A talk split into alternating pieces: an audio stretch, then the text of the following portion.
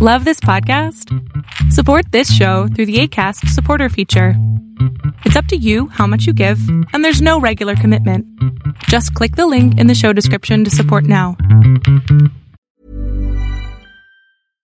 How would you like to look five years younger? In a clinical study, people that had volume added with Juvederm Voluma X C in the cheeks perceived themselves as looking five years younger at six months after treatment. Look younger, feel like you. Add volume for lift and contour in the cheeks with Juvederm Voluma X C. Reverse signs of aging by adding volume to smooth laugh lines with Juvederm Volure X C. For important safety information and to find a licensed specialist, visit Juvederm dot com. That's J U V E D E R M dot com. Not for people with severe allergic reactions, allergies to lidocaine, or the proteins used in Juvederm. Common side effects include injection site redness, swelling, pain, tenderness, firmness, lumps, bumps, bruising, discoloration, or itching. There's a risk of unintentional injection into a blood vessel, which can cause vision abnormalities, blindness, stroke, temporary scabs, or scarring. Talk to a licensed specialist to find out if it's right for you.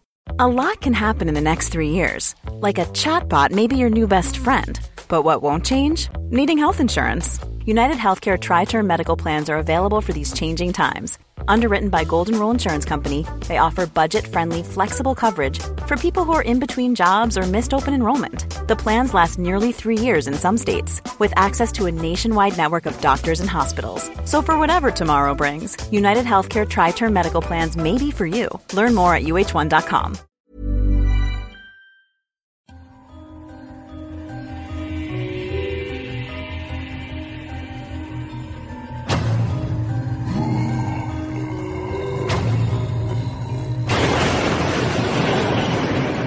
Welcome to Tales to Terrify. Welcome to Tales to Terrify, part of the District of Wonders Network, featuring Starship Sofa, Crime City Central, and Protecting Project Pulp. Everyone has a story in the District of Wonders. Come and find yours.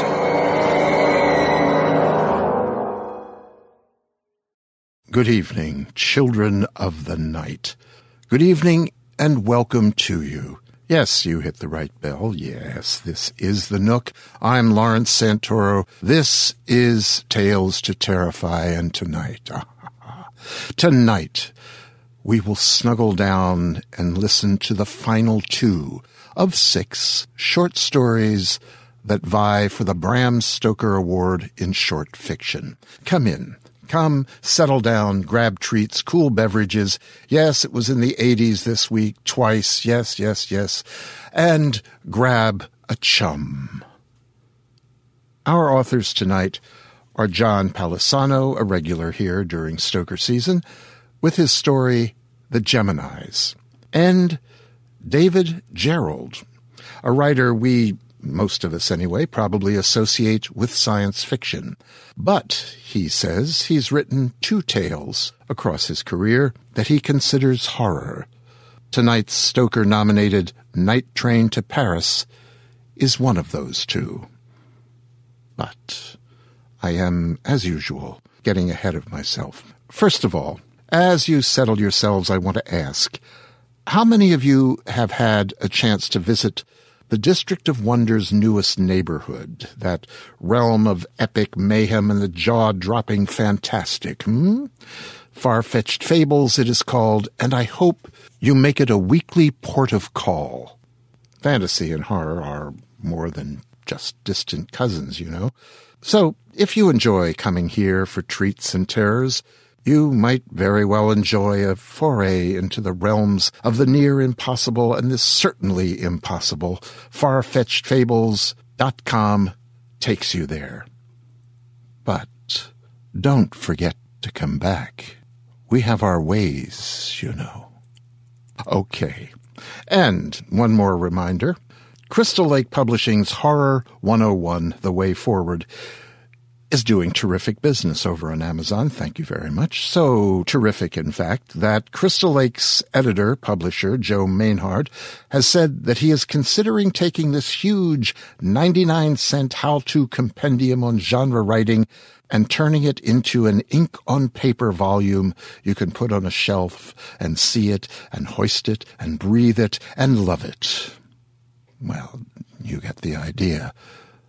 The book allows some of the best in the field of horror, writing, editing, publishing it all, to share their experiences and lifetime's observations with you. It's a book for the seasoned professional as well as the beginning writer. I'll resist the temptation to list the names of the contributors to Horror one oh one because, like drinking K O pop, once you start, you just can't stop. And to go to the end would take up half the show. Oh, well, yes, that's an exaggeration, but trust me, the names and the table of contents are impressive. I've got a segment in there, and I'm still finding myself rolling about in the sweet wisdom of the thing, and ninety-nine cents. How can you go wrong? All right. Are you settled, snuggled, treated, imbeveraged? Good. Now, on and into the dark of tonight's fiction. John Palisano, author of The Gemini, says he was one of those guys who grew up on late-night movies and the drive-in theater experience. Hmm, so was I. But I think he's younger than I am. Hmm. After college, he moved to Los Angeles and took an internship with Ridley Scott. Nice taking, if you can get it. Which he describes as a phenomenal time in his life, as you would imagine. He worked on many big-budget films and got to see how the films he grew up with came together. Being in that hotbox, he says, he wrote lots of scripts, had an option or three, and produced a couple of low-budget films. Something happened, though, he says. The movies often came out quite different than they appeared on the page. Eventually, he turned to writing fiction, and it was harder, he said, to place a pro-level fiction piece than it was to get financing for his first film. Well, he prevailed, and years later, he says, he finally saw the release of his novel, Nerves, from Bad Moon Books, and that was in the winter of twenty twelve. Here is the... No. I'll let Bob Neufeld slate this one. He does it so well.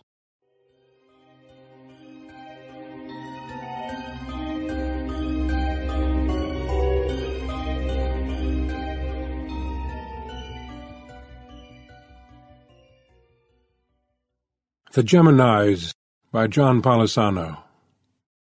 I know love. It whispers in my ear at night. In a dream she steals a kiss, her voice on my phone. I feel her against me, if only in my thoughts. Her arms and body wrap around me, her belly on mine. Her mouth hangs slightly open, her face twisted in pleasure. Her lips move slightly askew. I have not felt this way in ages. Thought my heart cold and cynical and forever gone. Why is it the unexpected ones? When I see her, I feel light. When I leave, I am hollow, and my heart feels drawn back. My blood curves inside, going left, then right, like the snake-shaped roads leading to her house. This is good enough, to know I can feel again, to know my heart can stretch, to know I've finally healed. It's plenitude. But, wow, did it take time. Of course, I'm deeply involved with another, as is she. And so what? A gentle word, a small touch gives me enough. Our love will not be ruined through familiarity. Our love remains true and unbroken. Love has awoke. Life will follow. I know her, and she knows me. She has luscious, dark, and wavy hair, a soft face, similar to mine. We were even born close together, her on the thirteenth of June, and I the day after.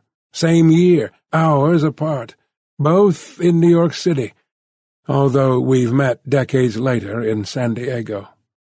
Leah was drawn west, like me. The call, the bug, the creative pull. Neither of us have seen our original youthful dreams through, but we've managed more appropriate dreams. Her a designer, my filmmaking, now our music. Such cascades of sound, rhythm, bass, counterpoint, such beautiful melodies. Our voices blend, her piano, my electric guitar. It drives away the darkness. In this sunshine, in the shadows under the greens, hate-filled things linger. They burrow inside your mind, they push you toward the edge, and then shove you over. Take you, take yourself. That's what they say inside my head. They're trying to draw me into their abyss, but I won't go quietly. What is it that causes love? The years of attraction we program into our thoughts, the way someone looks, the beauty of another human being. Are we attracted to those who are not like our parents, those unlike those our parents like? Leah looked up at me from behind her keyboard. "That's a neat riff," she said. "Very catchy. I think we're on to something." "Sure," I said. It was all I could muster. The jam had felt good. My entire life I've been searching for someone who clicked perfectly with me. So many false starts in all those bands and all those partners trying to make films. Nothing was ever a hundred percent. It was always compromised. That's the big problem I've always had. Nothing was easy. The collaborations were forced, most out of necessity. There weren't a lot of options. That, and I didn't always believe in myself, or have the confidence to step up and take charge, nor did I have the heart to tell people when they, or I, weren't working. The one time I asked a singer to leave a band, as he never hit the right notes, well, that turned into a disaster.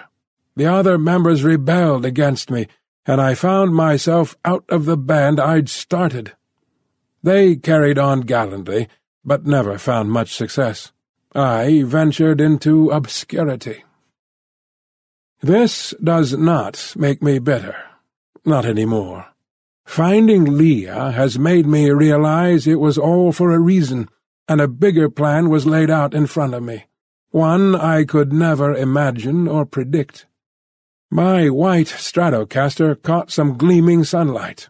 It was a new instrument, which I found necessary. I'd needed to separate from my past in order to start something new without the baggage I'd gathered on my older guitars. "You think we should check the recording?" I said. She nodded. "Yes, great idea. I don't want to forget what we just did." She winked. "Shut your eyes and remember, though, just in case it didn't take." I did. The high B echoed throughout her living room, plucked by me on the A string. Simple, and the repeating pattern soon caught on. Leah joined in, adding a diminished chord from her keyboard. She filled it with a droning bass pattern with her left hand. Expression, channeling, connecting. My memory of the jam blended with the recording, which she played through her phone and her keyboard's external speakers. She was my other half. Not a perfect mirror, mind you, but the other side of me. Where I flew, she came. If her improvisational choices went too far, I caught her. If mine were too safe, she urged me outside my comfort zone. We did this without talking, without looking, and only through the spirituality inside our playing. Harmony, synchronicity. The sound and movement of love and spirit flowing. And were we only doing it for ourselves? No, we didn't know so, not until later. Sexuality is the curve of a body, the feel. The body has limits. We all look similar. How many variations, hairstyles, grooming, body types? Orgasms are centered in thoughts. So why is it only expressed physically? Can people love without touch? Does it always need to be primal? There's little of that left inside me. I cannot express myself solely through sexuality. Bonding through music feels more intimate, more inside. Sex is only on the outside. The top of Arrowhead Road blossomed out into several smaller mountain streets. The houses got bigger, the gates became taller, the roads more rarefied. My daily walk with Charlie, her pit, always brought me great inspiration. We were high up off the valley basin. The air was cool and fresh, even in the summer heat waves. There was a lot less traffic and a lot less people, which I preferred. I liked the relative solitude it brought. Charlie enjoyed the sense. I saw a pattern. In the side of the mountain there seemed to be a dark edge running from the bottom of the crest near to the top. This jagged line was nearly a foot wide at its fullest, but often shrunk down to only a few inches. It ran behind the houses and picked up on the unbuilt spaces between. At first I believed it was only a natural sediment layer, naked and revealed. On top of Arrowhead, despite the houses, most of the nature was untouched. There weren't gardeners pruning and planting the area into joyless sameness. No, you could still see nature the way nature grew. No imported grass, no extra plants, no palm trees, just raw earth. On my third day of recognizing the pattern, I decided I'd go up for a better look. Why not? Maybe I'd see some kind of fossil. I was kidding myself in that regard, but my curiosity bested me. "Come on, Charlie," I said, as we veered off the edge of the road and made our way between two sand-colored houses. There was a particularly good and thick section. The closer we got, the more detail I made out. Small granules glistened. They appeared organic to the layer. When we made it only a few feet from the strip, it moved, expanding horizontally, top and bottom, by a foot. For a moment I believed it had been some kind of optical illusion or trick of sunlight moving across it. The strip expanded again, and it moved outward toward me. "You see this?" I said to Charlie, but he was looking elsewhere and not interested in the slightest. Small rocks and sandy soot fell. The strip widened. There was a low rumble, and I swear I heard voices. I shoved back. More sandy soot and rocks poured down. "Come on," I said to Charlie. It had to be an earthquake. I'd had terrible timing. Scanning the street, I didn't see anywhere perfect to go. If the houses came down, me and Charlie would be right in the crossfire. There were other hazards on the street. The ground shook. Charlie whimpered. Strangely, everything appeared blurry to me. That must have been my adrenaline. We made it to the middle of the street. As I ran, I heard a horn. A white van slammed its brakes. I pulled Charlie back as fast as I could. Both of us looked toward the van. The driver, a stout Latin man, said, "What's wrong with you?" "Quake," I said, and realized it had stopped. He regarded me for a moment, shook his head a little, and drove on up Arrowhead. "That could have been bad," I said to Charlie. As we walked away, I looked back at the strip. It had widened considerably. In one place, I swear I saw an obsidian eye. Sleep came easy. My trusted eye pillow cushioned my eyelids, a gift from Leah. Colors swirled like a million galaxies in my dreams. Dread filled my gut. The worries of my waking life seeped through. Money was always an issue, as was my heart. Both were always on the verge of collapse.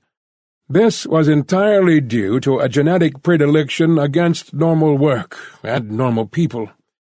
Why dedicate over forty hours a week to tasks I could do in a few hours, only for money? Commerce. Why spend time with someone you don't love? These philosophies led me to near ruin. Instead of settling for a decent job and a comfortable wife with her own cozy job, I wanted more, explore the outer reaches, bask in creation, live for the unravelling. But this unmade me. Had it not been for Leah's generosity, I'd be in serious trouble. As it were, the worst was feeling guilty.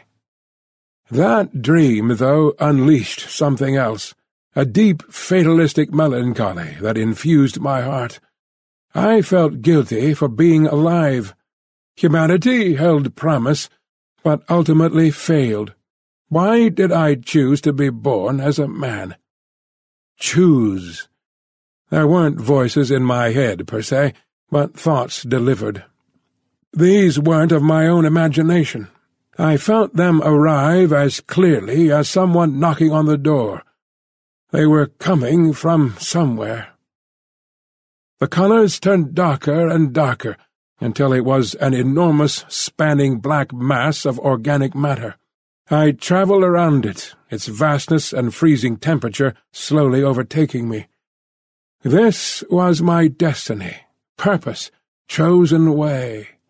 And I remembered the eye looking out at me from the obsidian strip between the houses, hundreds of small yellow orbs floating through the air. Where they go, they bring death to every living thing. Nothing escapes.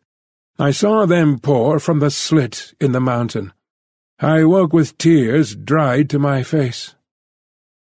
Leah opened the glass bay doors.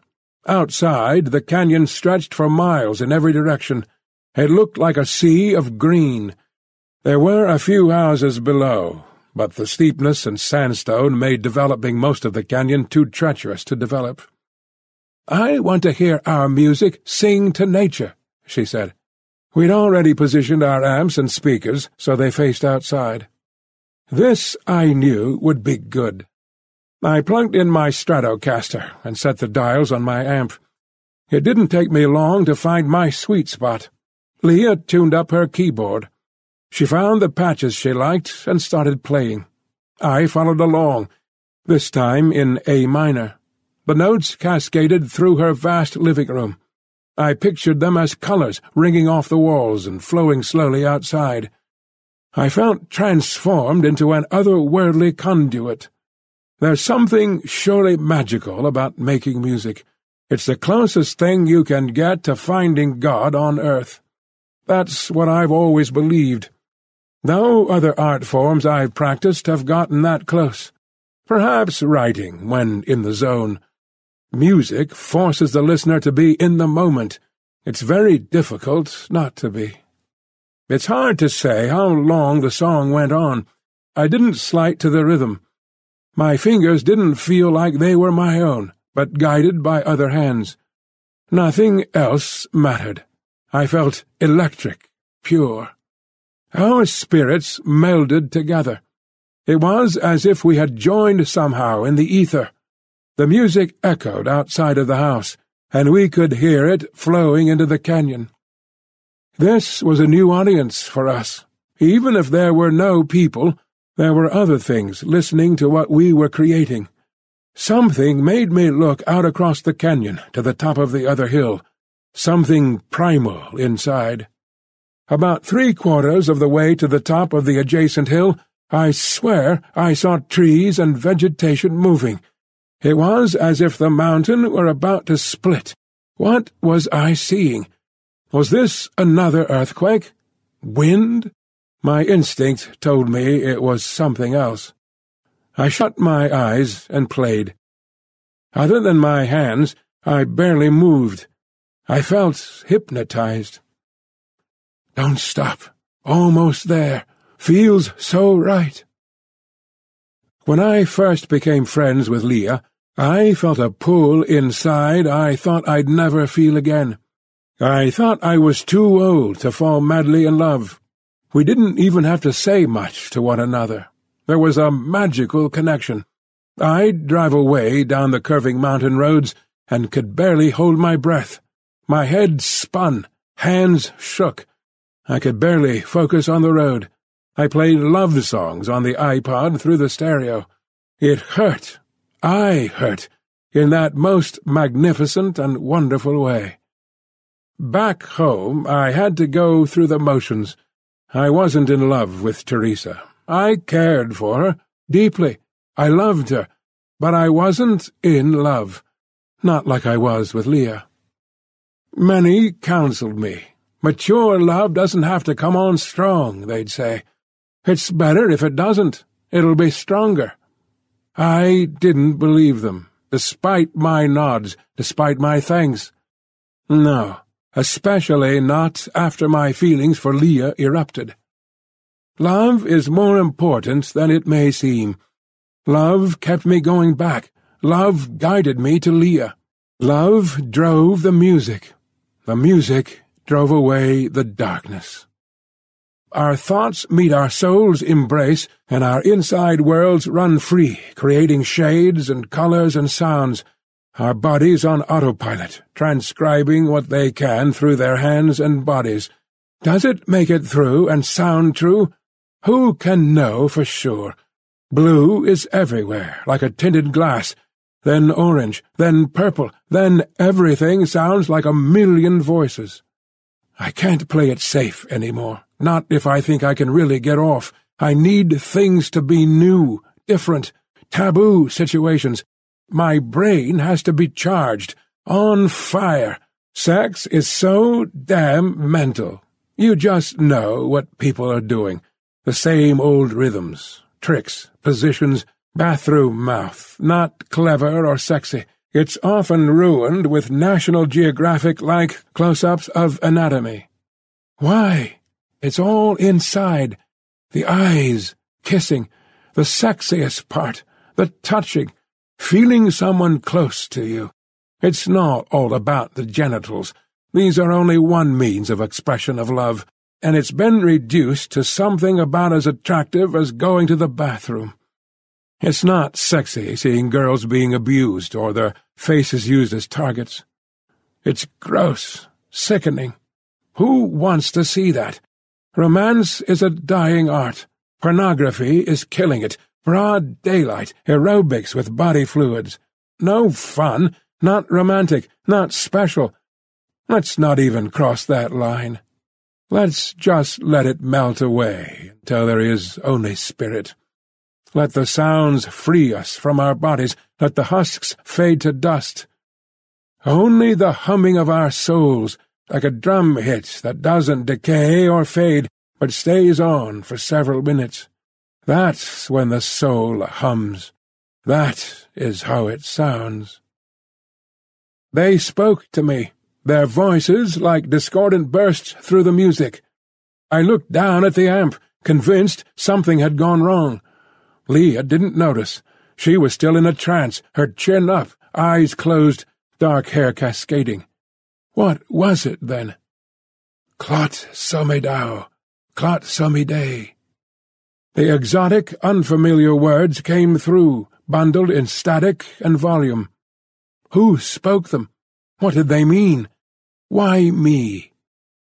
A vision, then. The mountain top opens, obsidian links find purchase, their lengths lined with orify, tasting the air. Protective layers peel away, small round things are freed. They'd been cradled within the limbs. Babies? They roll, then crawl, then roll like smooth black baseballs. Rows of small thorns circle their diameters. They give off a sweet smell that I instinctively know is poisonous. They roll toward the houses.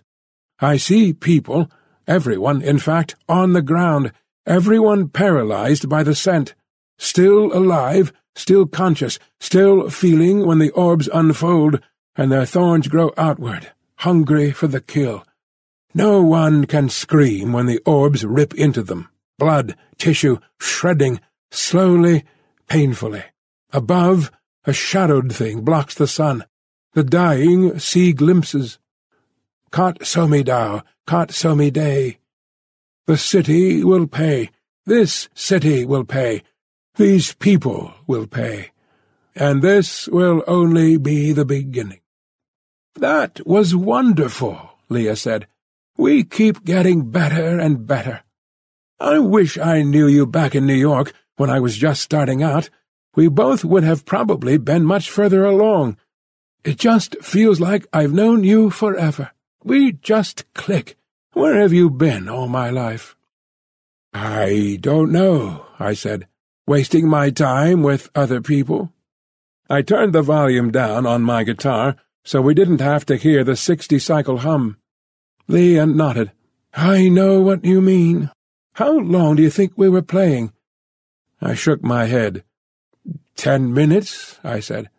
"Try close to half an hour," Leah said. "I can't believe we lasted that long." "Wow, me neither. That's crazy." She said, "Want to go again?" and smirked. "How can I say no?" "How about we do D minor this time?" she said. "Sounds good to me. Just make sure that recorder is going." Leah pressed a button. "Rolling," she said. Words. Devastating, cruel. It's what drove me forward. The other one insisted on devolving into abuse. When we first met, she loved me. Her eyes lit, her face lit.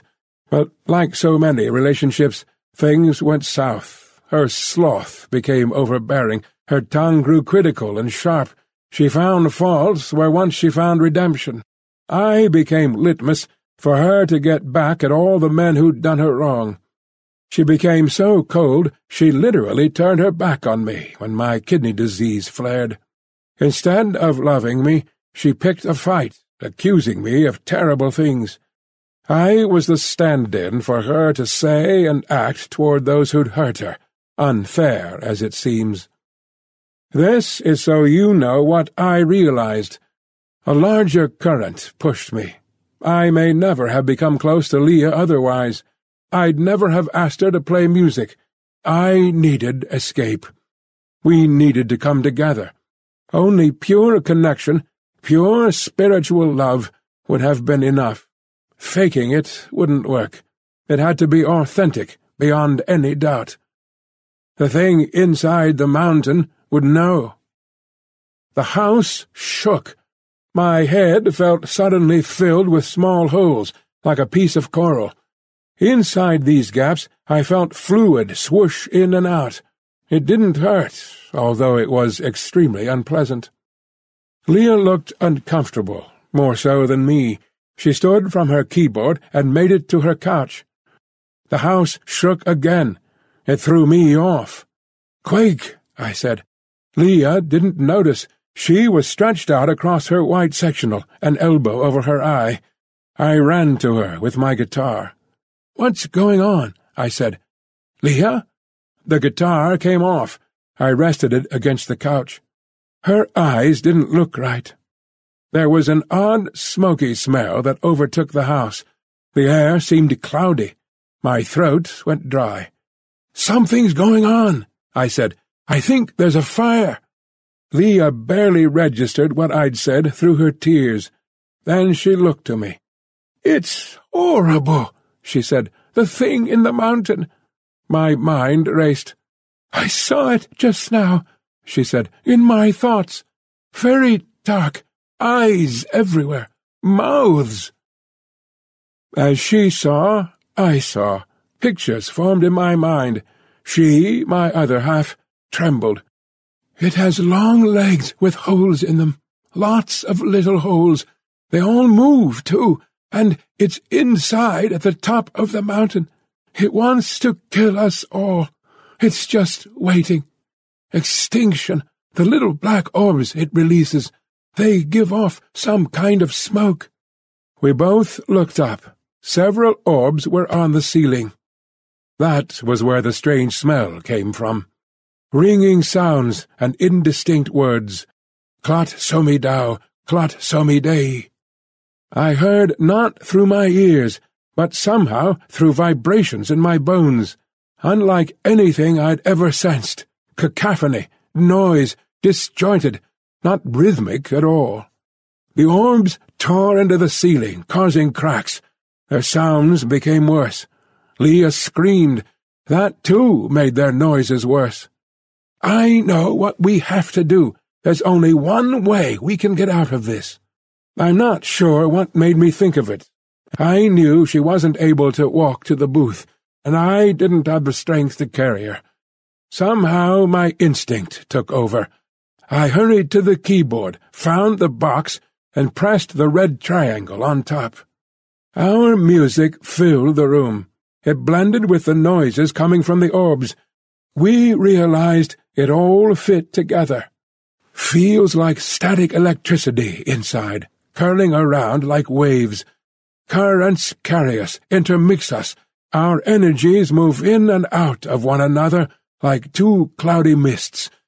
Only they're not mists, but countless atoms circling.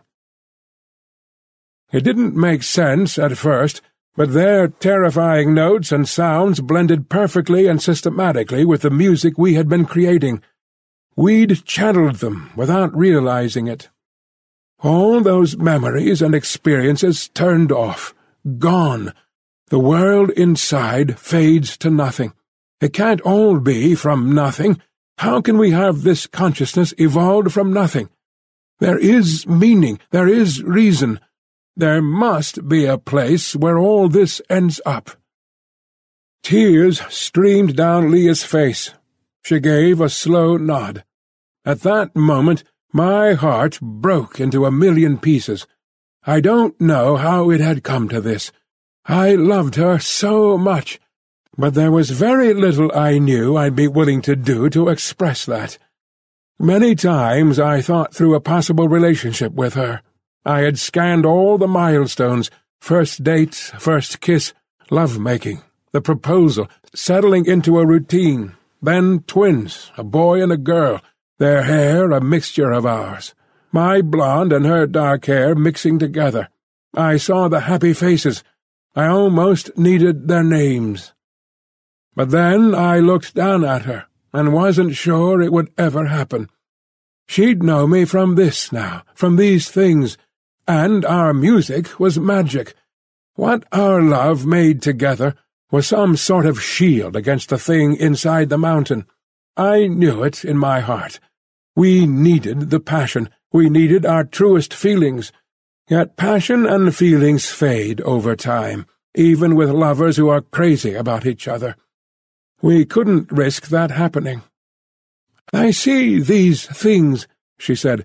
"There's another across from us, too. Maybe more." She gestured out the bay doors. She was right. The top of the mountain moved. There was another thing living inside. We must have woken them. Stark limbs pushed through dirt and rock, setting aside trees and vegetation. "They won't stop with us," Leah said.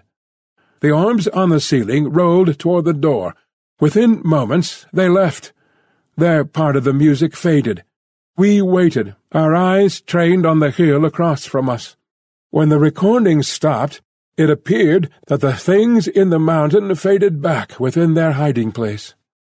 No trace of the orbs. A faint smell lingered. I found the courage to sit on the couch next to Leah. I put out my hand, and she held it. "Where would we go from here?" "What now?" she said. "What are we supposed to do? Staying in this room forever?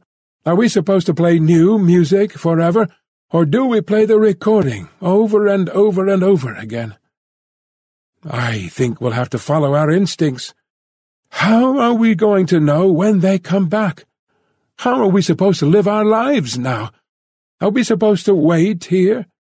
"Yes, I think one of us is always going to have to be here, waiting, just in case. If we're not here when they come calling, that could be bad." My throat hurt, my head ached. I wanted to sleep, to forget all I knew and saw, to forget what had happened. "What if we are hallucinating?" she said. "What if none of this is real?" "I've been thinking the same thing, second-guessing myself. This can't be real. Things in the mountain, black orbs in the neighborhoods killing people. Doesn't make any sense." "I was hoping for so much more," she said. "I knew there was something special when I met you.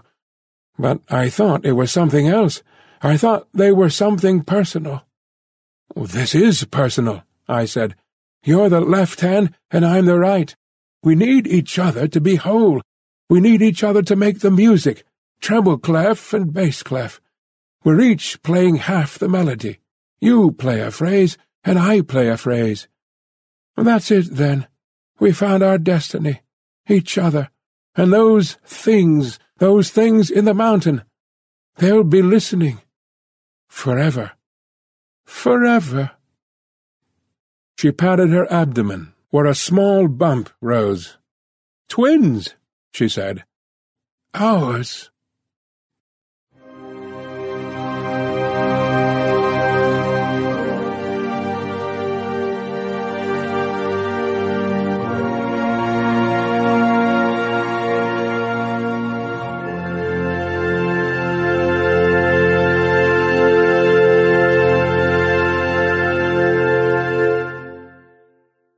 Thank you for letting us hear that, John.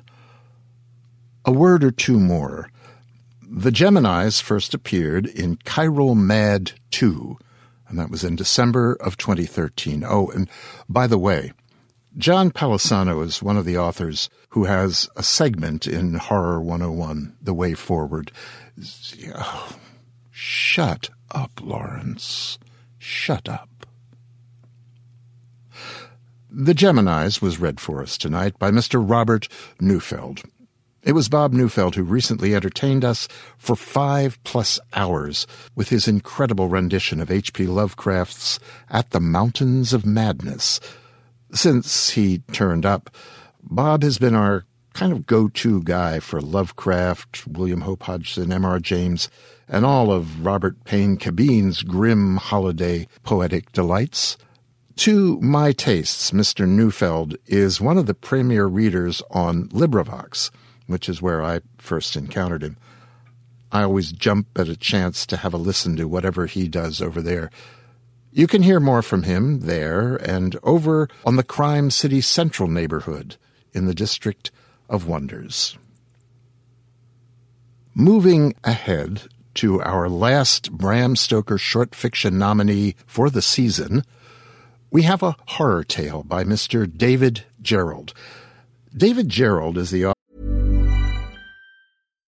If you're looking for plump lips that last, you need to know about Juvederm lip fillers. With Juvederm Volbella X C and Juvederm Ultra X C, your lip look, whether it's subtle or bold, can last up to one full year with optimal treatment and no additional maintenance. Find a licensed specialist and see if it's right for you at Juvederm dot com today. That's J U V E D E R M dot com. Add fullness to lips in adults over twenty-one with Juvederm Volbella X C or Juvederm Ultra X C. Do not use if you have severe allergies or a history of severe allergic reactions, or if you're allergic to lidocaine or the proteins used in Juvederm. Tell your doctor if you have a history of scarring or taking medicines that decrease the body's immune response or that can prolong bleeding. Common side effects include injection site redness, swelling, pain, tenderness, firmness, lumps, bumps, bruising, discoloration, or itching. As with all fillers, there's a rare risk of unintentional injection into a blood vessel, which can cause vision abnormalities, blindness, stroke, temporary scabs, or scarring. For full, important safety information, visit Juvederm dot com.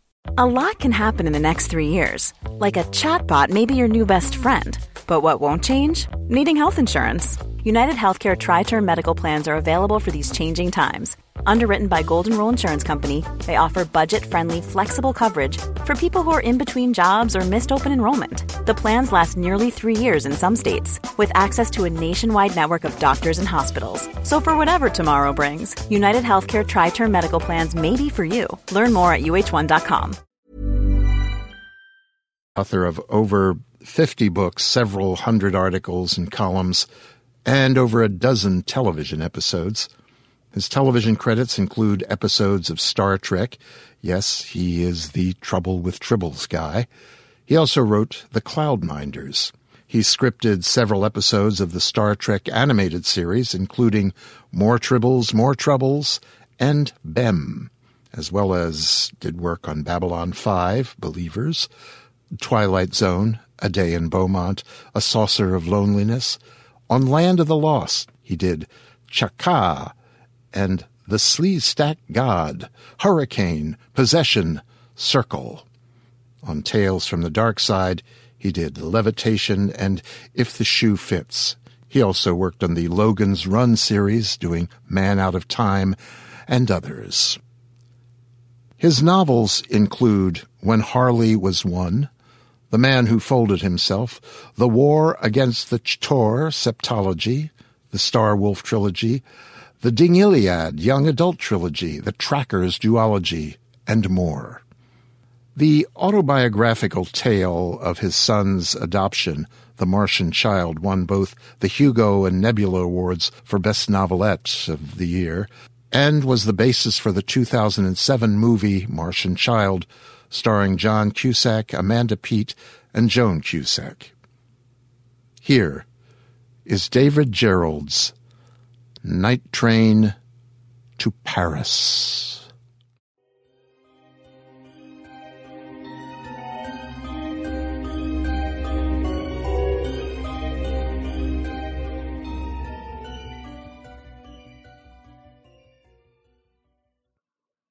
How I ended up in Milan takes some explanation. I had been invited to speak to a science fiction media convention in Belleria, a small resort town halfway up the eastern side of the Italian boot. I assumed the audience enjoyed what I had to say, but afterward the English translation of the web review said that I totally fell and that I was less brilliant. I decided not to let it bother me. It was probably true, and I've been called worse in English. I wandered around Italy for a bit, finally winding up in Venice. A clustered jumble of narrow passages, shops, canals, bridges, piazzas, and little shops, filled with gaudy glassware, glittering masks, plus pastries and pizza everywhere.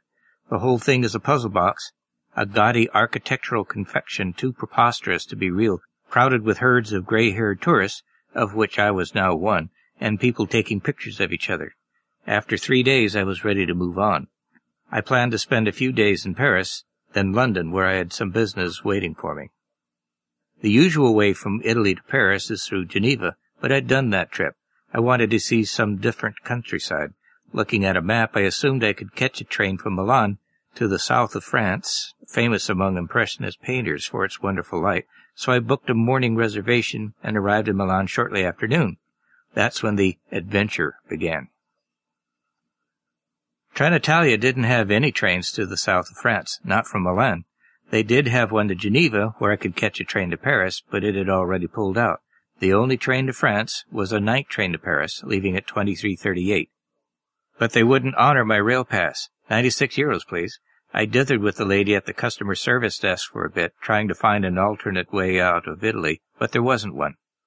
My options were simple. Stay in Milan for a night so I could catch the next day's train to Geneva, and then Paris, and lose another whole day in travel, or spend the ninety-six euros and take the night train to Paris. Thinking about it, the cost of the train would be almost the same as a hotel room, maybe a little bit more, and I'd be in Paris at nine oh nine the next morning. Of course, it also meant an eight-hour layover until the train boarded. I thought a short walk through the neighborhoods surrounding the train station might use up some time, but I found little to hold my interest. I did find a McDonald's with free Wi-Fi, but I have never had much interest in pictures of cats with badly spelled captions. Back at the terminal, I still had six hours to wait. I found a place to sit at the end of a long row of chairs and curled up with the first book of a popular seven-book trilogy, of which only the first five have been published, starting an unfinished series with an act of faith on my part, an assumption that someday there would be a conclusion. The television adaptation had caught my interest enough that I had grown particularly impatient to see a certain little weasel receive a well-deserved and extremely painful death. The rhythm of the tale demanded it. I confess to not read many works of pseudo-medieval fantasy. My mind starts wandering into questions of physicality. Nobody wakes up in the morning after a battle aching and bruised, in too much pain to move. Nobody's wounds get infected. Despite the absence of hot baths, everybody is leaping eagerly into bed with everybody else, and nobody ever catches any sexually transmitted disease. You never hear about the fleas or the lice either, or the pox. Shortly, I discovered why you cannot read for long in a train station, especially not a European train station. The ever-changing multitudes passing through are a magnet for pickpockets and beggars. My best defense against a pickpocket is to wear an angry scowl and a photographer's vest with a multitude of zippered compartments. So far that's worked, but there's no equally effective defense against panhandlers. In my imagination the Milanese beggars have organized themselves into some kind of mendicants' guild, all working the same route through the train station, spacing themselves at five-minute intervals. First the stoop-shouldered old woman in a shawl, a few minutes later the tall black man with a thick, unrecognizable accent, and after him a frantic-looking woman of disheveled appearance. A little later the scraggly old man without any teeth who reeks offensively of alcohol and urine, and then, of course, a young woman with an adorable but forlorn toddler in hand, and finally the aggressive fat woman who confronts with such a demanding demeanor the only possible response is rudeness. She strides away as if you're the one in the wrong. One at a time they start at the south end of the row of chairs and work their way up. Reaching the last seat north, they move into the main part of the terminal and continue a circuitous route through the arriving and departing passengers, eventually coming back around full circle to the south end of the line of chairs again. If you're only waiting for a short time, you don't see the pattern. If you're sitting for more than an hour, you start to recognize the players in this game. I began to feel like a character trapped in a Charles Dickens novel. Perhaps I could have one of those wonderfully unforgettable names, Fletcher Pennyworth or Carfax Abbey, something like that. But here in the Milan train station, any sustained mental exercise, working on the laptop, reading, or just listening to music, slowly goes from uncomfortable to impossible. The interruptions come one after the other. It's not just Milan, of course. All of the major train stations in Europe have the same entourage of scroungers, vagabonds, and opportunists. They've been here since before Caesar. They'll probably be here accosting travelers when we're all beaming from place to place via public transportation portals. The passengers will arrive and depart. The beggars will stay, the only permanent residents of the terminal. At last, with little time to spare before departure, the giant display board announced that the night train to Paris would be leaving from bin fourteen. I presume the same scene happens every night. Seemingly from nowhere, a crowd coalesces into a surge, everyone hurrying down the platform with worried expressions and too much luggage, myself included. I follow the flow, quickly getting caught up in it, one more pebble in a horizontal avalanche. My ticket assigned me to carriage eighty-nine, almost all the way up to the front of the train. It was a long walk, and my legs had already begun to remind me with appropriate twinges and pains that I am no longer a young man. Out of breath and aching from the effort, I arrived at the carriage, shoved my suitcase up the steps, and pulled myself in after it. My compartment was towards the front of the car, more distance to push my luggage. I had not been buying souvenirs, but my suitcase was getting heavier anyway, all across Europe. I blame the suitcase, not my age. At last I pushed my personal entourage into the narrow cabin and sank gratefully into the broad seat that I expected to be my bed for the night. Just sitting quietly by myself, no noise, no beggars, nothing else to do, I could let myself relax. Next stop, Paris. Departure in fifteen minutes. I pulled out my camera and snapped a few photos from the train window. A worker was walking along the track, stabbing trash with a pointed stick and putting it into a plastic bag. I snapped his photo. People going about the daily business of life are fascinating to me. Their faces, their postures, whole stories are written in their body language. Yes, I take pictures of scenery, too, but I also take pictures of the little details, the nuts and bolts of the world. Window boxes, doorways, vaulted ceilings, balconies, terraces, all kinds of architectural trim. There's a genuine artistry in the ordinary. All those little things we miss because we never stop to look. To my eye, a woman looking out a window at the traffic below, caught in the afternoon sunlight, can have the same sudden beauty as a Vermeer painting of a girl with a pearl earring. With some time before departure and nothing else to photograph, I began reviewing the photos. I'd been experimenting with auto H D R and a third stop overexposure to bring out the details in dark spaces. For the most part, the experiment had worked. The details in the dark areas were visible now. The lighter areas seemed suffused with light. I stumbled into it by forgetting that my glasses darkened automatically in the sunlight, so I had tweaked the exposure, but the experiment was successful. The effect reminded me of the French Impressionists, especially Monet's delicate perspectives. I clicked through slowly, quite pleased with myself. Some of my photos looked good enough for publications. At least to me they did. My solitude was short-lived. The cabin door slammed open, and a stout husky man in workman's clothes pushed in, shoving a worn-looking duffel before him. He smelled of tobacco and alcohol and sweat, three of my least favorite smells. "Buongiorno," he boomed it in thick Italian. "Buongiorno," I echoed half-heartedly. "Ah, English," he said. "You were English?" "No, sorry." "Canadian?" "American." "Ah, America. I love American food. Hamburger, cheeseburger, barbecue, see? You are enjoying Italia, I hope?" "It is very beautiful," I said politely. "Molto bella." I picked up a few words and phrases, enough to say please and thank you appropriately. The man busied himself with his luggage for a bit, pushing and shoving it into an overhead space. Meanwhile, the train lurched into action. It grumbled its way through the train yard, out of the station, and into the larger brightness of the night. The shadowed lights of Milan rolled past in orange gloom. Finally satisfied that he had stowed his luggage safely, the man settled himself opposite me, clearly ready for a conversation. "So, where in America is your home?" "Los Angeles," I admitted. "Ah, Los Angeles, Hollywood, where the movie stars live. You are a movie star?" I had to smile at that. I shook my head. Fame is not something I aspire to. Aside from a few lines of dialogue in an internet episode, I have avoided the dangerous side of the camera. "But you know the movie stars, yes?" I shook my head again. Aside from one magic moment in Hollywood, where Federico Fellini and Sophia Loren had stood beside me in the warm evening while we waited for our respective limousines, my contact with the industry has been minimal. But I did enjoy watching her breathe. Occasionally the gods give us little blessings to remind us that life can be amazing. But I didn't mention the episode. Some pleasures are best kept private. I was hoping he would take the hint that I had little interest in conversation this late at night. He didn't take the hint. He thrust his hand out enthusiastically. "Claudio," he said. "I'm Claudio. You are?" I introduced myself, already resigned to the casual interrogation of a stranger in search of some common ground and the empty chatter that would inevitably follow. He pointed to my camera. "You are a photographer? A professional?" I shook my head.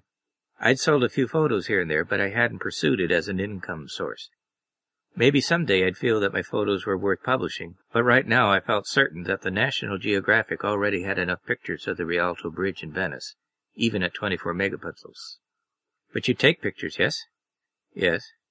"Maybe you will catch a picture of the, how do you say it, great mystery of the train here." The word mystery has always caught my attention, ever since I was nine, when I'd found a copy of Edgar Allan Poe's Tales of Mystery and Imagination on my father's bookshelf. Roderick Usher still lurked beneath my nightmares, a tall, gaunt figure backlit by horror. But despite my relentless curiosity, I've learned to be increasingly skeptical. Most mysteries are wishful thinking. Nevertheless, I had to ask, "This train has a mystery." "Si, si," he said enthusiastically, "a very great mystery. Un grande misterioso." He glanced around conspiratorially. He got up and opened the cabin door, looked out, both ways, closed it, came back, sat down again. They do not talk about it much in the public. They know what is happening, but they do not know why, so they say nothing. They pretend. Who doesn't say anything? Claudio waved his hands to indicate everything beyond the compartment in which we sat. The train is speeding up now. All of them, the people who know. "Uh-huh," I said, "but you know about this great mystery because—" "Because I am Claudio, and I know this thing. I ride this train many times. The controllori, they know me. They trust me enough to talk to me." He leaned forward and whispered, "because they are scared." Okay, he had me. I leaned forward in my seat, ready to listen. "Why are they scared?" Before he could answer, the cabin door slid open, and a female conductor asked, "Passaporti?" I handed mine over. Claudio dug around for his, one pocket after the other, finally found it, passed it across. The conductor said grazie, closed the door, and disappeared. I turned back to Claudio. "Okay," I said, "tell me now. Why are they scared?" Something had changed his mood. He looked anxious. "Signore, I should not. Now, that's not fair. First you bring it up, then you say you can't talk about it." "Sometimes I talk too much." He gestured with both hands as if wiping the conversational slate clean. "Please, we talk about something else instead." "I don't think so. I want to know about the great mystery." Claudio shook his head. He was adamant. "Someone else will have to tell you." "Okay, fine," I said. The train rocked unevenly. It was getting late. I stood up and began fussing with the back of the seat, trying to lower it and turn it into a bed. "Don't tell me. Keep your secret. I'm going to sleep now." I had already made up my mind to see what Google could tell me tomorrow. I don't think you should sleep on the train, Claudio said. It is not a good idea. It's not? Not in this train, I think. And this is because... He didn't answer. Because of the great mystery you're not going to tell me about. See, see, he said it with enormous resignation. Okay, so I can't sleep and you won't tell me why. Thank you very much. Grazie.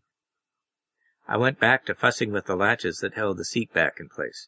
Claudio made a noise of frustration, then got up to help me, but instead of helping me lower the seat, he pushed it back up into place. Sit, please, he said. I sat. What I tell you, you promise you will tell no one else? I promise, I said, not meaning it at all. He looked at me skeptically. I was probably not the first person to lie to him, and he was not the first person I had lied to. He sighed, an audible recognition that no promise is ever really a guarantee. He turned to his luggage, digging into it like a badger, and pulled out half a bottle of red wine. He unscrewed the top, drank from the bottle, then passed it across to me. What the hell? I took a swallow. It wasn't great wine, but it wasn't bad either. I don't know enough about wine to tell. I just know if it tastes okay. Claudio took another swig, wiped his mouth, sat back, and prepared to unburden himself. He offered me the bottle again. I waved it off, and he began. The outside world was long gone. All that remained was this island of dim light caught in the middle of a racketing, lurching sea of noise and movement. It's all about the missing people, he said. Many missing people now, but not at the beginning. First only one or two. This train, it used to be full every night. Many people, tourists, businessmen, families, students, sometimes fifteen hundred, two thousand people. Every cabin full. Not so any more. This cabin, this is a cabin for four. Where are the other two? They do not come. Not this way. They go through Geneva instead. Or they take the coach and get on a train to Marseille or somewhere. Why? They are scared. They hear the stories. Nobody believes the stories, but there is still reason to fear. He spread his hands wide. They stay away. You're riding the train, I pointed out. Do you believe the stories? I believe there is something. He shook his head. I tell you this, Signora. People disappear from this train. That part is not a story. He took another swig from the bottle, looked at it, sloshed the remainder around, screwed the metal cap back on. He leaned forward. It started, I don't know how long ago, but one morning the train arrives in Paris. One passenger is not aboard. Nobody knows where he gets off. He is just gone. Poof. The polizia investigate. There is nothing. There is no body. There is no evidence. There is nothing. Two thousand people get on in Milan. Nineteen hundred and ninety-nine get off in Paris. That's it? See, that's it. So after a while, they assume maybe there was a booking error, or maybe the person gets off in the middle of the night somewhere.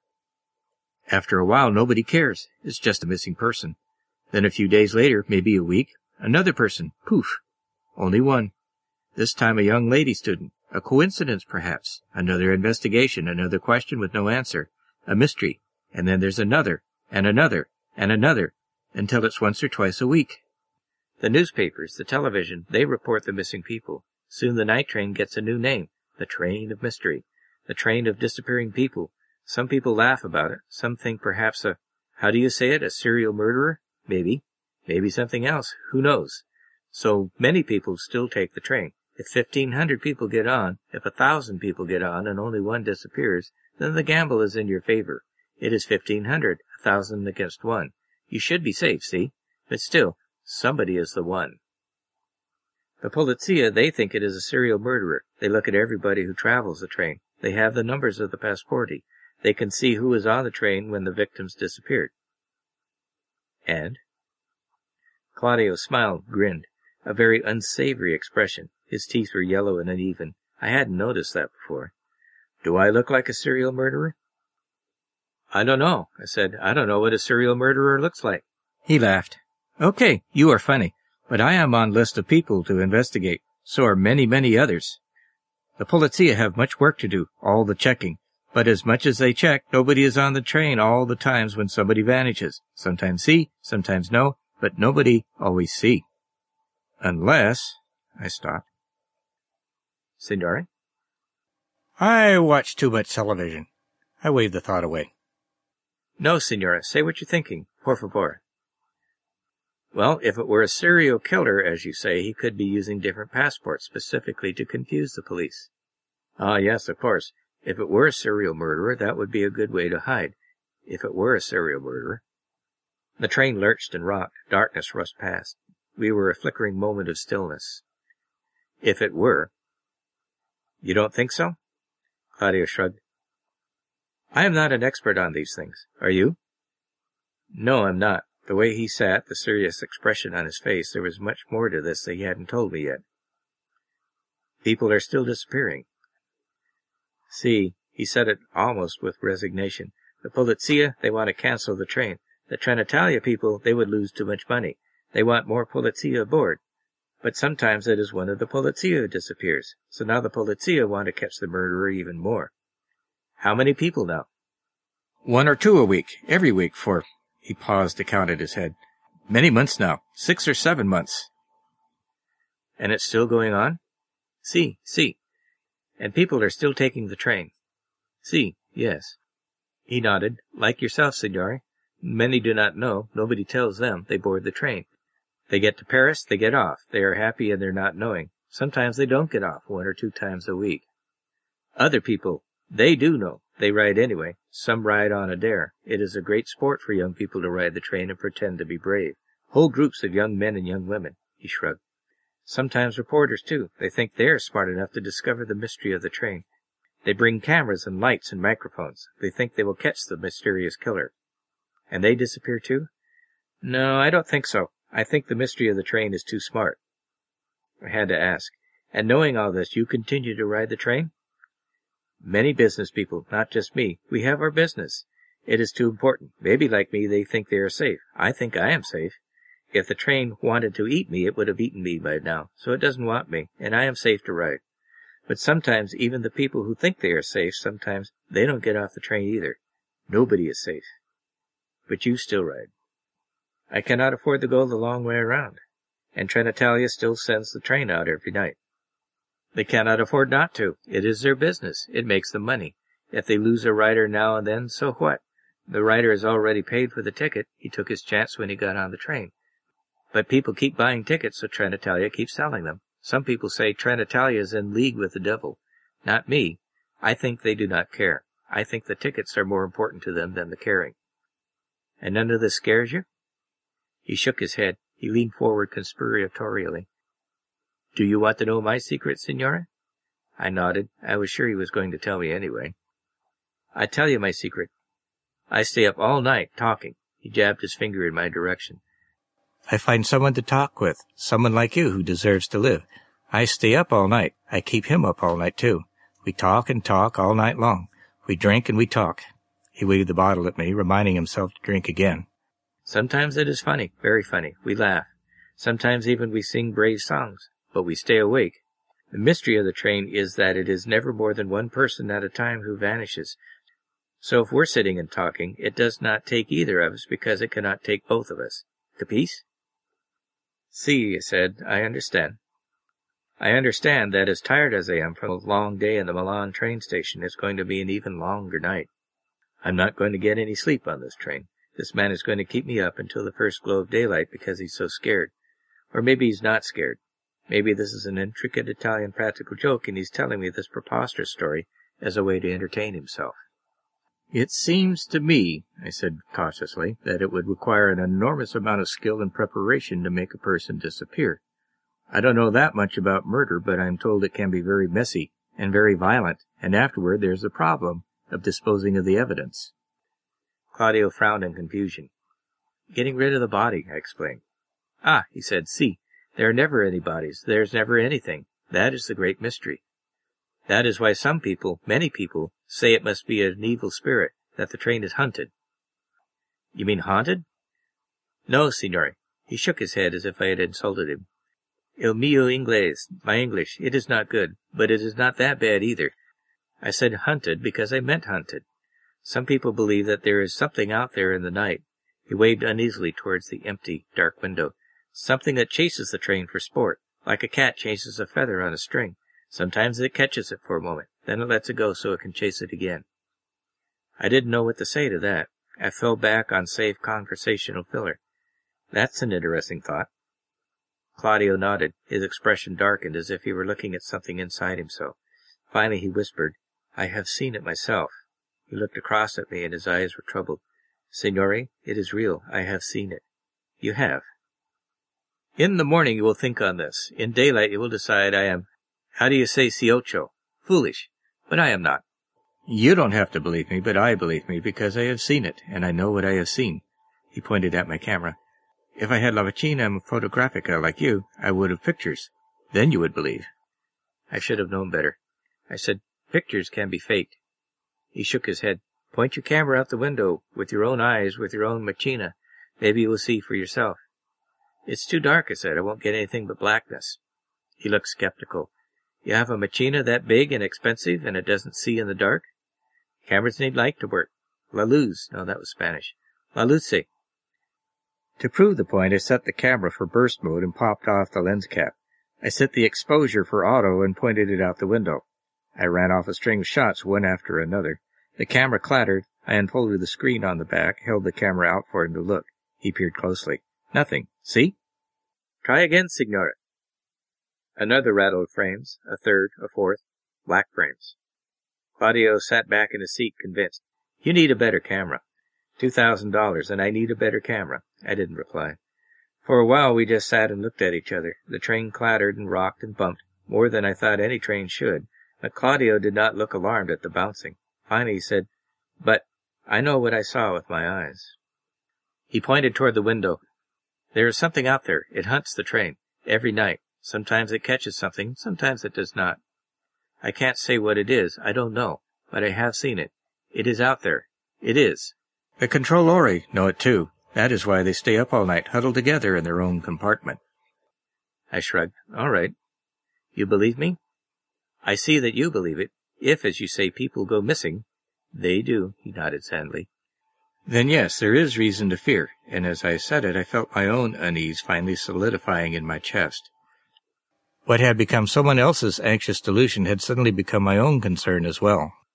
The hollow queasiness of fear is a visceral acknowledgment of the moment, and my own dilemma had suddenly crystallized. Either this man was telling the truth, and I was riding a very dangerous train, or this man was delusional, and I was in a much more personal danger. I wanted to get up, get out of the cabin, strolled up and down the narrow corridor of the car, anything to escape this moment. Maybe there was a service car with an all-night bar. But if I left this cabin, I would be alone, and if I went alone, plodding down the narrow corridors of all the cars, past all the darkened cabins, would I be putting myself in even greater danger? And if I tried to leave, then Claudio would be alone. Would he panic? Would he refuse to let me leave? Would he get violent just to keep me with him? Maybe if I pretended I wanted to take some more pictures, I could stand in the corridor outside the compartment and fiddle with the exposure and aperture and shutter speed, and occasionally rattle off a few frames. I could say I was trying to validate his story. I'd still be in his sight, but at a safe remove. I stood. I slid open the compartment door. I'll try some more pictures, I said. Keep the door open and watch.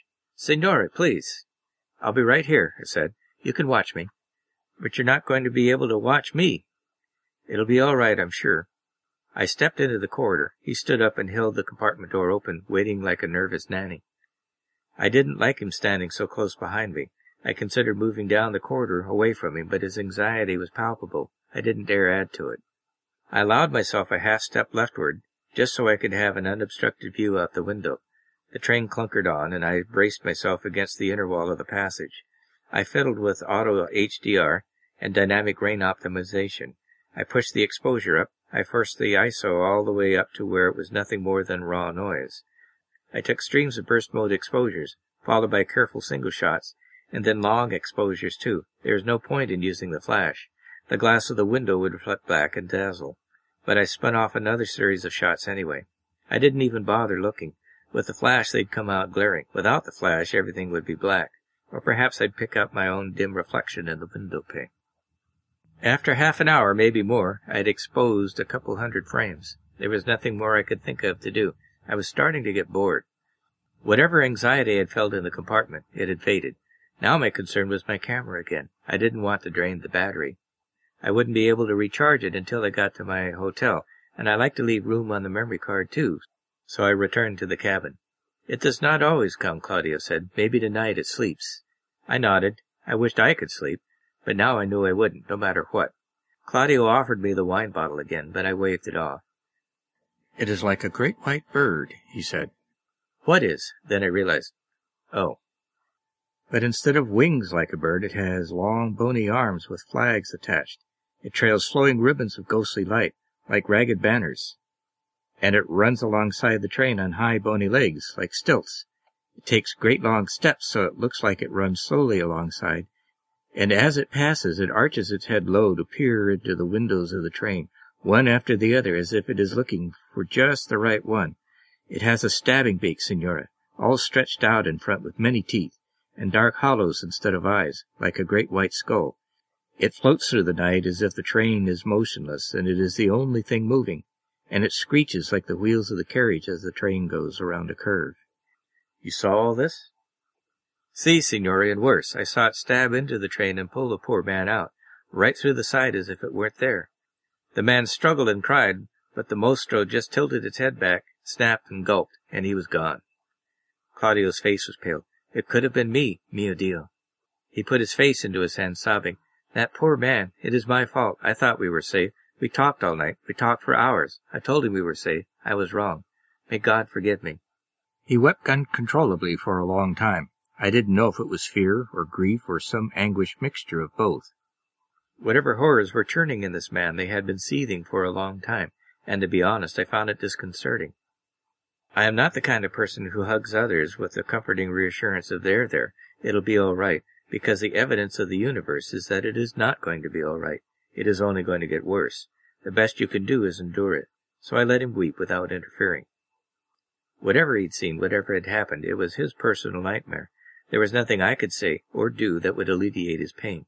The most I could do was sit and be with him, so that he would know he was not alone. That's usually enough. It should be enough, for most people anyway. But even after he stopped weeping, he stayed with his head in his hands for the longest time, as if he was afraid to look up at me, as if he did not know what to do next, as if he were fighting within himself. I sat and waited. My camera was still in my hands. I made a show of fiddling with it, reviewing all of the frames in black, something to do so he would not think I was sitting and judging him. At last Claudio looked up, all red-faced and puppy-eyed. Signora, forgive me. You don't have to apologize. There's nothing to forgive. He shook his head. No, no, I have taken advantage of your good nature. I have imposed myself on you. You did not invite me to intrude, but I have invaded your privacy, and I have let my terror overwhelm me. I have demanded too much of you. I shook my head. It's all right, Claudio. The way I see it, if human beings cannot be there for each other, then we are the real monsters. I chose my next words carefully. All you have been through, it must have taken real strength for you to ride this train night after night, week after week. He nodded. He pulled out a dirty red handkerchief and wiped his forehead, his mouth, his nose. See, see, sometimes it does get to me. He looked across the tiny compartment. Both of us were swaying with the rocking motion of the carriage. You are a kind man. At first I thought you would be like all the others. Most people. I tell them what I have seen. They do not want to hear. They tell me to leave them alone, to let them sleep. They tell me I am crazy. But, Signore, you did me a kindness. You listened to my story. I am sorry for scaring you so badly. I'm not, I started to say, and then realized it would have been a lie. It's a very disturbing story, yes. He sighed, he sagged, the air came out of him like a deflating balloon, and he looked around as if seeing the cabin for the first time. I think it is safe now, he said. If you want to sleep, I will stop talking. Yes, I am getting tired, I admitted. Claudio helped me pull the back of the seat down to make a bunk, and I climbed into it gratefully. The train rattled and bumped, rocking me fitfully. I assumed we were somewhere in the middle of France by now. I dozed uncomfortably, never fully asleep, never really awake either. But I must have slept some, because I awakened to see bright sunlight streaming in through the window of the train. I rolled on to my side to see if Claudio was awake, but he was gone. I was alone in the compartment. For some reason I was not alarmed. Perhaps I should have been, but maybe he had gone to the service car. I made my way to the lavatory at the end of the car and emptied my bladder, returned to the compartment, pushed the seat back into place, and settled myself to wait for our arrival at Gare de Lyon. According to my watch, we were still forty minutes out. I powered up the camera and began working my way through several hundred blank exposures, examining and deleting each one in turn. Most of them were blank. The ones that had been taken with the flash were a blur of overexposed glare. Except for one, aimed out through the window. There was nothing visible beyond the glass, but the pane showed a dark reflection of me, peering through the viewfinder of my camera, and something darker looming behind me that should have been Claudio, but wasn't.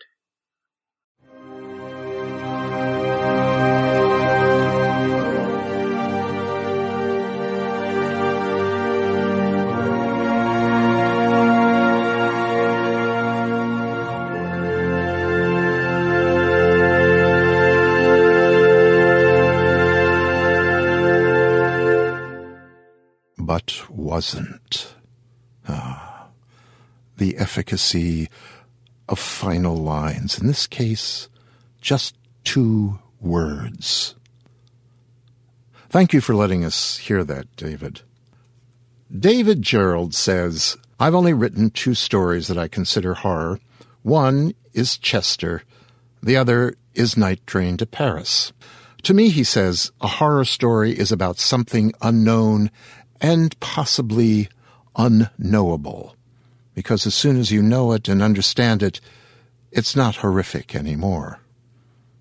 David says, I don't think in horror terms, so if and when I write a horror story, it's a happy accident, because I really do appreciate that cold chill that creeps up the spine when confronted with the inexplicable.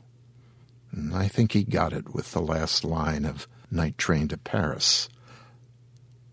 Night Train to Paris first appeared in the January February two thousand thirteen issue of the Magazine of Fantasy and Science Fiction. And thank you, Brian Esterson, for reading Night Train to Paris.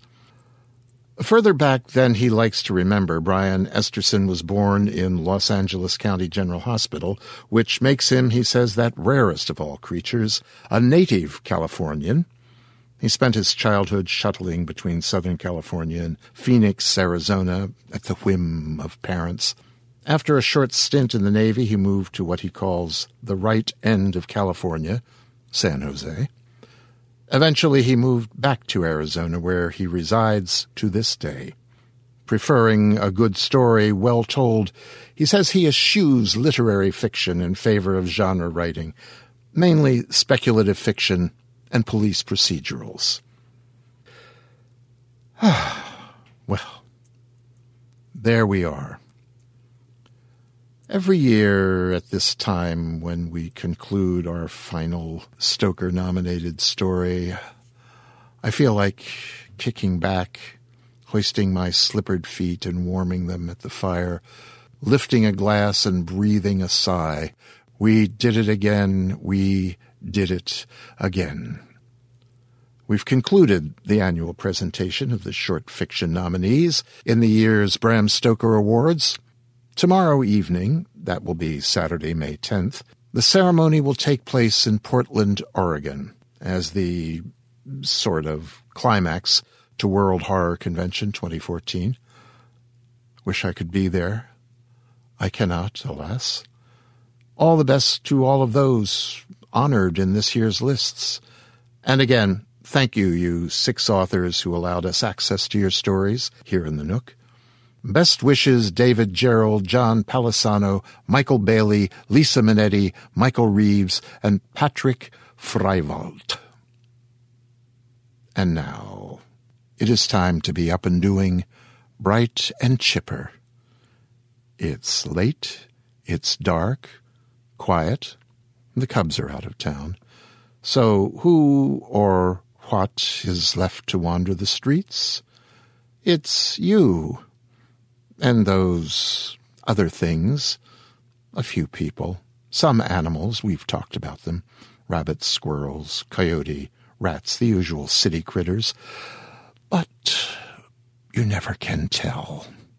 Sometimes a critter can look and act one way while being watched, yet behave somehow utterly different when your back is turned and the lights are dim. Just think about it, alone and on your way. It's a big city, and there are many, many people out there. It can be easy to lose track of a few of them. Wow. That should inspire your walk alone, and should bring you pleasant dreams. Hmm? This presentation has been brought to you by the District of Wonders Network, dedicated to podcasting the... If you're looking for plump lips that last, you need to know about Juvederm lip fillers. With Juvederm Volbella X C and Juvederm Ultra X C, your lip look, whether it's subtle or bold, can last up to one full year with optimal treatment and no additional maintenance. Find a licensed specialist and see if it's right for you at Juvederm dot com today. That's J U V E D E R M dot com. Add fullness to lips in adults over twenty-one with Juvederm Volbella X C or Juvederm Ultra X C. Do not use if you have severe allergies or a history of severe allergic reactions, or if you're allergic to lidocaine or the proteins used in Juvederm. Tell your doctor if you have a history of scarring or taking medicines that decrease the body's immune response or that can prolong bleeding. Common side effects include injection site redness, swelling, pain, tenderness, firmness, lumps, bumps, bruising, discoloration, or itching. As with all fillers, there's a rare risk of unintentional injection into a blood vessel, which can cause vision abnormalities, blindness, stroke, temporary scabs, or scarring. For full, important safety information, visit Juvederm dot com. Listen up. I won't sugarcoat it. This is the longest cold, flu, and allergy season we've ever seen, but we're not alone. We've got Instacart. Sure, you may be a coughing snot faucet who just wants mommy, but you're not giving up! Not when cold medicine, fragrant herbal teas, and honey shaped like bears can be delivered through Instacart in as fast as thirty minutes. Now let's go win the sick playoffs! Daddy, I just want my soup. Oh, sorry, Sport App says it'll be here in, in a few minutes. Hm. Instacart for the win. Finest genre fiction. You can learn more about the District of Wonders and their many literary productions at their website, w w w dot district of wonders dot com. Thank you for listening.